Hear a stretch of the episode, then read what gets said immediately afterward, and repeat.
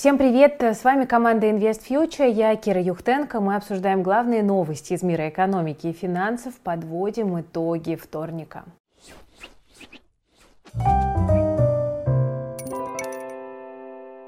Друзья, у нас сегодня на повестке много интересных тем, но сначала небольшой анонс от команды Invest. У нас 18 апреля стартовало обучение для детей и подростков по финансовой грамотности, которое называется «Юный финансист». Уже мы получаем первые очень позитивные отзывы от наших молодых участников, которые постигают мир финансов, экономики, управления личным бюджетом. 22 апреля у нас пройдет первый живой вебинар с ведущими нашего курса, поэтому успевайте, если вы еще хотите присоединиться. И, кстати, важный момент, обучение у нас будет идти аккурат до 1 июня. Мы специально так подгадали для того, чтобы к летним каникулам наши студенты уже подошли с определенным набором знаний, потому что мы понимаем, что летом многие ребята в этом возрасте подрабатывают, ну и, соответственно, чтобы не потратить свою зарплату на какую-то ерунду, а уже начать правильно ей распоряжаться, можно сейчас получить набор классных навыков. Я напомню, что наш курс по финансовой грамотности ориентирован на ребят в возрасте 14-18 лет, можно немножко пораньше, если ребенок уже готов. Тут все решает родитель. В общем, присоединяйтесь, ссылочка есть в описании к этому видео. Ну что ж, друзья, мы с вами давайте пойдем по э, нашим главным новостным темам. МВФ, Международный валютный фонд, понижает прогнозы глобального роста на 2022 год по понятным всем причинам. Прогноз э, роста мирового ВВП понижен до уровня 3,6% в 2022 году и в 2023 году также. Достаточно сильное урезание. Говорится о том, что экономический удар от э, ситуации на востоке Украины распространится повсюду в мире. Кроме того, санкции окажут э, серьезное влияние на российскую экономику, и ВВП страны упадет на 8,5% в этом году и более чем на 2% в 2023 году. Ну, кстати, недавно вот мы обсуждали, что Всемирный банк также понижал свои прогнозы по мировой экономике там было чуть более оптимистично, но как бы тоже грустно достаточно. Э, МВФ говорит, что экономика Украины в 2022 году сократится на 35%, но более точный анализ экономического удара по понятным причинам делать пока невозможно. Ну и в целом э, МВФ также отмечает, что Сокращение поставок э, сырья, за которое в мировой экономике отвечает, да, грубо говоря, Россия, Украина, приведет к резкому взлету их цен и, соответственно, разгонит инфляцию, в том числе во многих развитых странах, и нанесет ущерб домохозяйствам с низкими доходами во всем мире. Ну, к сожалению, вот э, такую волну мы совершенно очевидно Будем наблюдать, и никуда от этого не деться. Идем дальше. В JP Morgan тут посчитали, что э, если Европа все-таки соберется силами и резко запретит российскую нефть, то цены взлетят до 185 долларов за баррель. И, э, собственно говоря, JP Morgan отмечает, что ЕС действительно нацелен на то, чтобы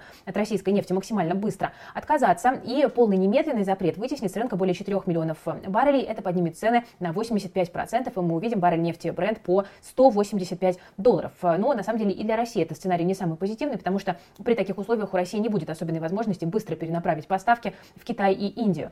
Но если рассматривать э, такой более мягкий сценарий перехода, это постепенный поэтапный отказ в течение примерно 4 трех месяцев, э, такой аналогичный сценарий тому, что происходит с поставками российского угля, э, это поможет избежать слишком резкого взлета цен на энергоносители и в JP Morgan считает, что все-таки будут придерживаться именно такого постепенного сценария отказа. На практике вообще отказ от российских ресурсов идет медленнее, чем предполагалось. Банк прогнозирует, что российский экспорт э, в этом месяце, в апреле, сократится на полтора миллиона баррелей в день. Это на четверть меньше, чем изначально ожидалось. Ну и тут во многом, конечно, еще э, проблема заключается в том, что многие западные компании связаны с российскими э, производителями долгосрочными контрактами. Чтобы из них выйти, требуется время. Но вот, собственно говоря, в JP Morgan, опять же, как бы подкрепляют тот вывод, который был сделан, допустим, э, МВФ, Всемирным банком, о том, что э, виток инфляции э, от энергоресурсов волной пойдет по всей мировой экономике, скорее всего, в ближайшие месяцы. Идем дальше. Следующая новость. Честно говоря, сам по себе заголовок звучит как-то немножко деморализующе. Московская биржа начала обмен опытом с Ираном. Руководство Мосбиржи провело первые переговоры с представителями биржевой инфраструктуры Ирана. Об этом заявляет управляющий директор Департамента развития бизнеса российской торговой площадки Кирилл Пестов. Цитата Цитата. «А буквально неделю назад я встречался с представителями биржевой инфраструктуры Ирана. Приезжали представители центрального депозитария, он же центральный контрагент. В Иране крупнейшая биржа – это Тегеранская фондовая биржа, на которой торгуются акции иранских компаний. В условиях санкций 40-летних этот рынок полностью замкнут на себе, сказал э, господин э, Пестов. Он также отметил, что в Тегеране торгуются бумаги более 600 местных компаний, брокерские счета у 50 миллионов граждан, э, тогда как население 80 миллионов. Да, то есть у большей части населения есть брокерские счета. Не очень понятно, насколько они активны, но тем не менее обучения. Ну и дальше Пестов поясняет, это первый обмен опытом, потому что, понятно, там достаточно специфический рынок, закрытая экономика, отсутствует конвертация реала. Пестов заявляет, что сейчас между Россией и Ираном есть межправительственные контакты о торговых взаимоотношениях, а в дальнейшем планируется с участием ЦБРФ организовать взаимодействие на уровне валютных рынков для обеспечения платежей. И после этого можно будет говорить о финансовых движениях капиталов и прочем. Пока только технический обмен опытом. Они потенциально, иранцы, забрасывали удочку. Могут ли иранские компании размещать облигации у нас, привлекать капитал? Они, как санкционная страна, ищут источники капитала. Мы в таком же положении. Будем искать источник э, капитала. Ну, в общем, как бы вот, вот такая динамика у нас. Э, ну, с другой стороны, э, у нас, конечно, был материал про как раз-таки иранскую экономику, иранский фондовый рынок. Можете посмотреть. Там довольно подробно мы в том числе и про ситуацию на бирже с инвестициями рассказывали. Тоже оставлю давайте ссылку в описании к этому видео. Кстати, еще была сегодня одна новость от Мосбиржи о том, что налоговая служба Великобритании может 5 мая отобрать у Мосбиржи статус признанной фондовой биржи, если не будут сняты ограничения на торговлю для нерезидентов. Ну, на самом деле, в текущей ситуации этот статус э, как бы ничего особенно не дает. Вообще он позволяет э, британским резидентам получать налоговые преференции по некоторым классам активов. Э, ну, собственно, сейчас ситуация Наверное, через какое-то время это, в принципе, перестанет иметь какое-то значение. Идем дальше. Банк России увеличил срок по продаже валютной выручки для некоторых экспортеров, но при этом объем остается без изменений 80% от полученных платежей в валюте. Но, смотрите, э, смягчаются ограничения для экспортеров не сырьевого, не энергетического сектора. Они также продают, как я сказала, 80% валютной выручки, но не в течение трех рабочих дней с момента получения, а в течение 60 рабочих дней. Правила начинают действовать э, для средств, которые были зачислены со вторника 19 апреля апреля, и это дает больше гибкости в управлении валютной ликвидностью для компаний. Я напомню, что история с принудительной продажей 80% валютной выручки действует с 28 февраля. Это те резкие антикризисные меры, которые принимал Банк России для стабилизации финансовой ситуации. Однозначно они сработали, потому что мы видим, что и, ну, в комплексе с другими мерами, естественно, э, мы видим, что и, э, в общем-то, российский фондовый рынок, э, ну, не падал, да, так сильно, как в теории должен был бы упасть. Мы видим, что и российский рубль в итоге вообще добрался до февральских фактически уровней. Ну, вот сейчас складывается такая ситуация, что крепкий рубль начинает уже, кажется, немножечко доставлять дискомфорт комфорт некоторым участникам рынка, и ЦБ начинает постепенно смягчать а, те ограничения, которые были введены. И я напомню, что вот буквально накануне Эльвира Набиулина говорила, что в ближайшие месяцы с учетом грядущих э, структурных э, перестроек в российской экономике, э, так Эльвира Сахибзадовна это очень мягко сформулировала, не будет в фокусе удерживания инфляции. Это не будет главной задачей Банка России, поэтому ну, здесь, в общем-то, мы должны быть, безусловно, готовы к тому, что цены будут разгоняться, да, будут смягчаться некоторые ограничения, но и за это мы заплатим, скорее всего, ослаблением курса рубля. Хотя, если вот у нас будет, например, нефть по 185 долларов, ну, тут как бы и рубль, конечно, тоже поддержку определенную будет чувствовать при прочих равных. Честно говоря, мне кажется, что прогнозирование курса рубля сейчас эта история максимально неблагодарная. Мы понимаем, что он по-прежнему является достаточно искусственным, э, но, с другой стороны, э, понимаем также и то, что, э, ну, в общем, пока эти меры работают, да, их начинают постепенно, постепенно ослаблять, ну, как бы будет зависеть от того, опять же, да, как будут цены на энергоресурсы с этой со всей историей коррелировать. Идем дальше. Тут ВТБ пришел со свежим предложением запретить компаниям из финансового сектора использовать в рекламе свою неподсанкционность. По словам первого зампреда ВТБ Андрея Пучкова, банк видит со стороны некоторых компаний попытки разделить бизнес-сообщество на белых и не белых. Цитата. Поэтому Поэтому считаем целесообразным ввести ограничения на возможность формулирования конкурентных потребительских преимуществ для участников гражданского оборота, указывая на свою санкционность или неподсанкционность, и распространить это не только на банки, но и на всех участников рынка предпринимательской деятельности. Ну, понятное переживание ВТБ, потому что это один из самых побитых санкциями банков, он под десятком э, санкционных списков сейчас пребывает, в том числе под блокирующими санкциями США и Евросоюза, а под санкциями Великобритании, Японии, Австралии, Канады, Швейцарии и других стран. Э, ну, с другой стороны, знаете, не очень понимаю беспокойство в ВТБ, потому что, судя по тем заявлениям, которые мы слышим от Евросоюза и США, я думаю, что в течение нескольких недель, в общем-то, все российские игроки финансового сектора окажутся под жесткими санкциями, и, наверное, особенно уже как бы выпендриваться будет некому. Есть такое ощущение. Хотя помним вот эту историю, например, да, с Freedom Finance, который обидел действительно многих а, брокеров, когда в период а, вот такой самой жесткой, а, жесткого санкционного давления, когда вот как бы мы все только начали осознавать, что происходит, там, пришел Freedom в белом плаще и сказал, что, ребята, вот мы не под санкциями, нам ничего не страшно, идите к нам. И, кстати, по-моему, даже там какие-то разбирательства по этому поводу планируются а в отношении не очень этичного поведения. Но, с другой стороны, ну, действительно же как бы не врут, э, если так подумать.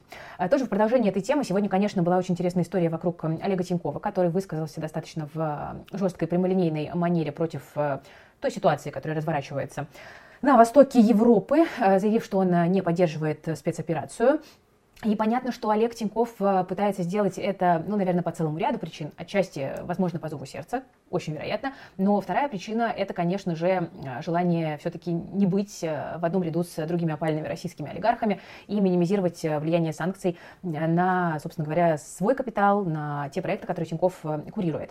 А, но при этом сразу после этого вышел Тиньков банк и заявил, извините, Олег Тиньков не мы, да, я, мы, не Олег Тиньков, сказал Тиньков Банк. А Тиньков Банк это 40 тысяч сотрудников, ежедневно 24 на 7, увлеченных задачей сделать жизнь жителей нашей страны лучше, комфортнее и финансово удобнее.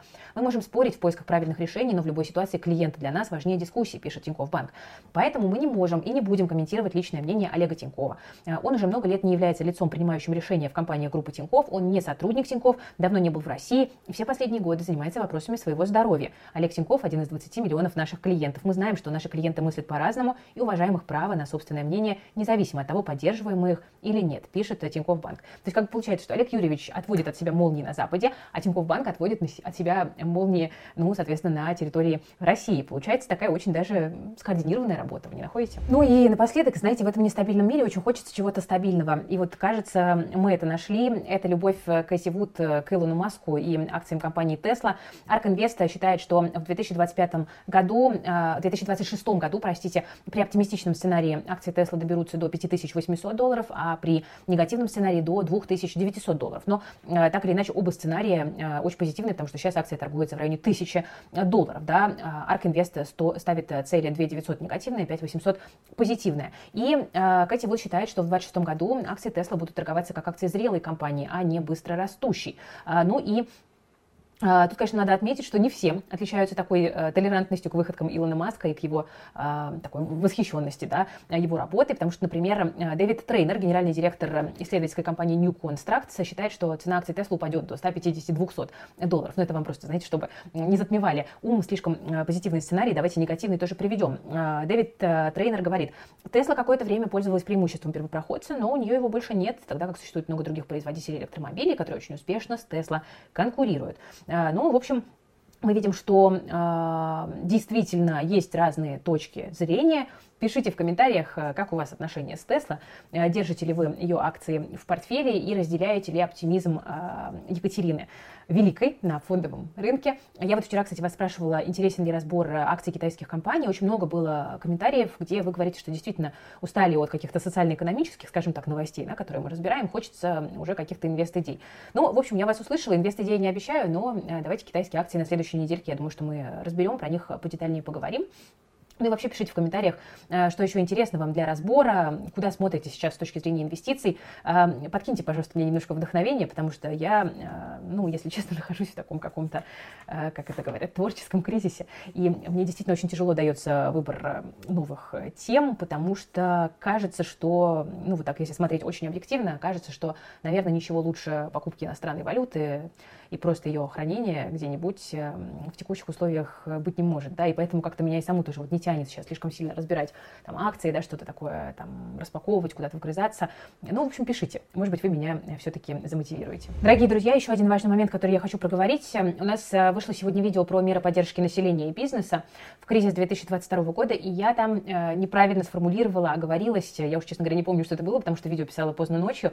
Э, смотрите, я сказала, что для того, чтобы айтишники могли получить льготу, им нужно иметь доход до 150 тысяч рублей. Это не так от 150 тысяч рублей и выше, и эти меры как раз-таки и нацелены на то, чтобы мотивировать оставаться здесь как бы высокооплачиваемые кадры, которые считаются квалифицированными. Так что простите меня, пожалуйста, я ошибаюсь и стараюсь всегда это признавать. Ну что ж, друзья, на этом на сегодня все. Спасибо за внимание. С вами была Кира Юхтенко, команда Invest Future.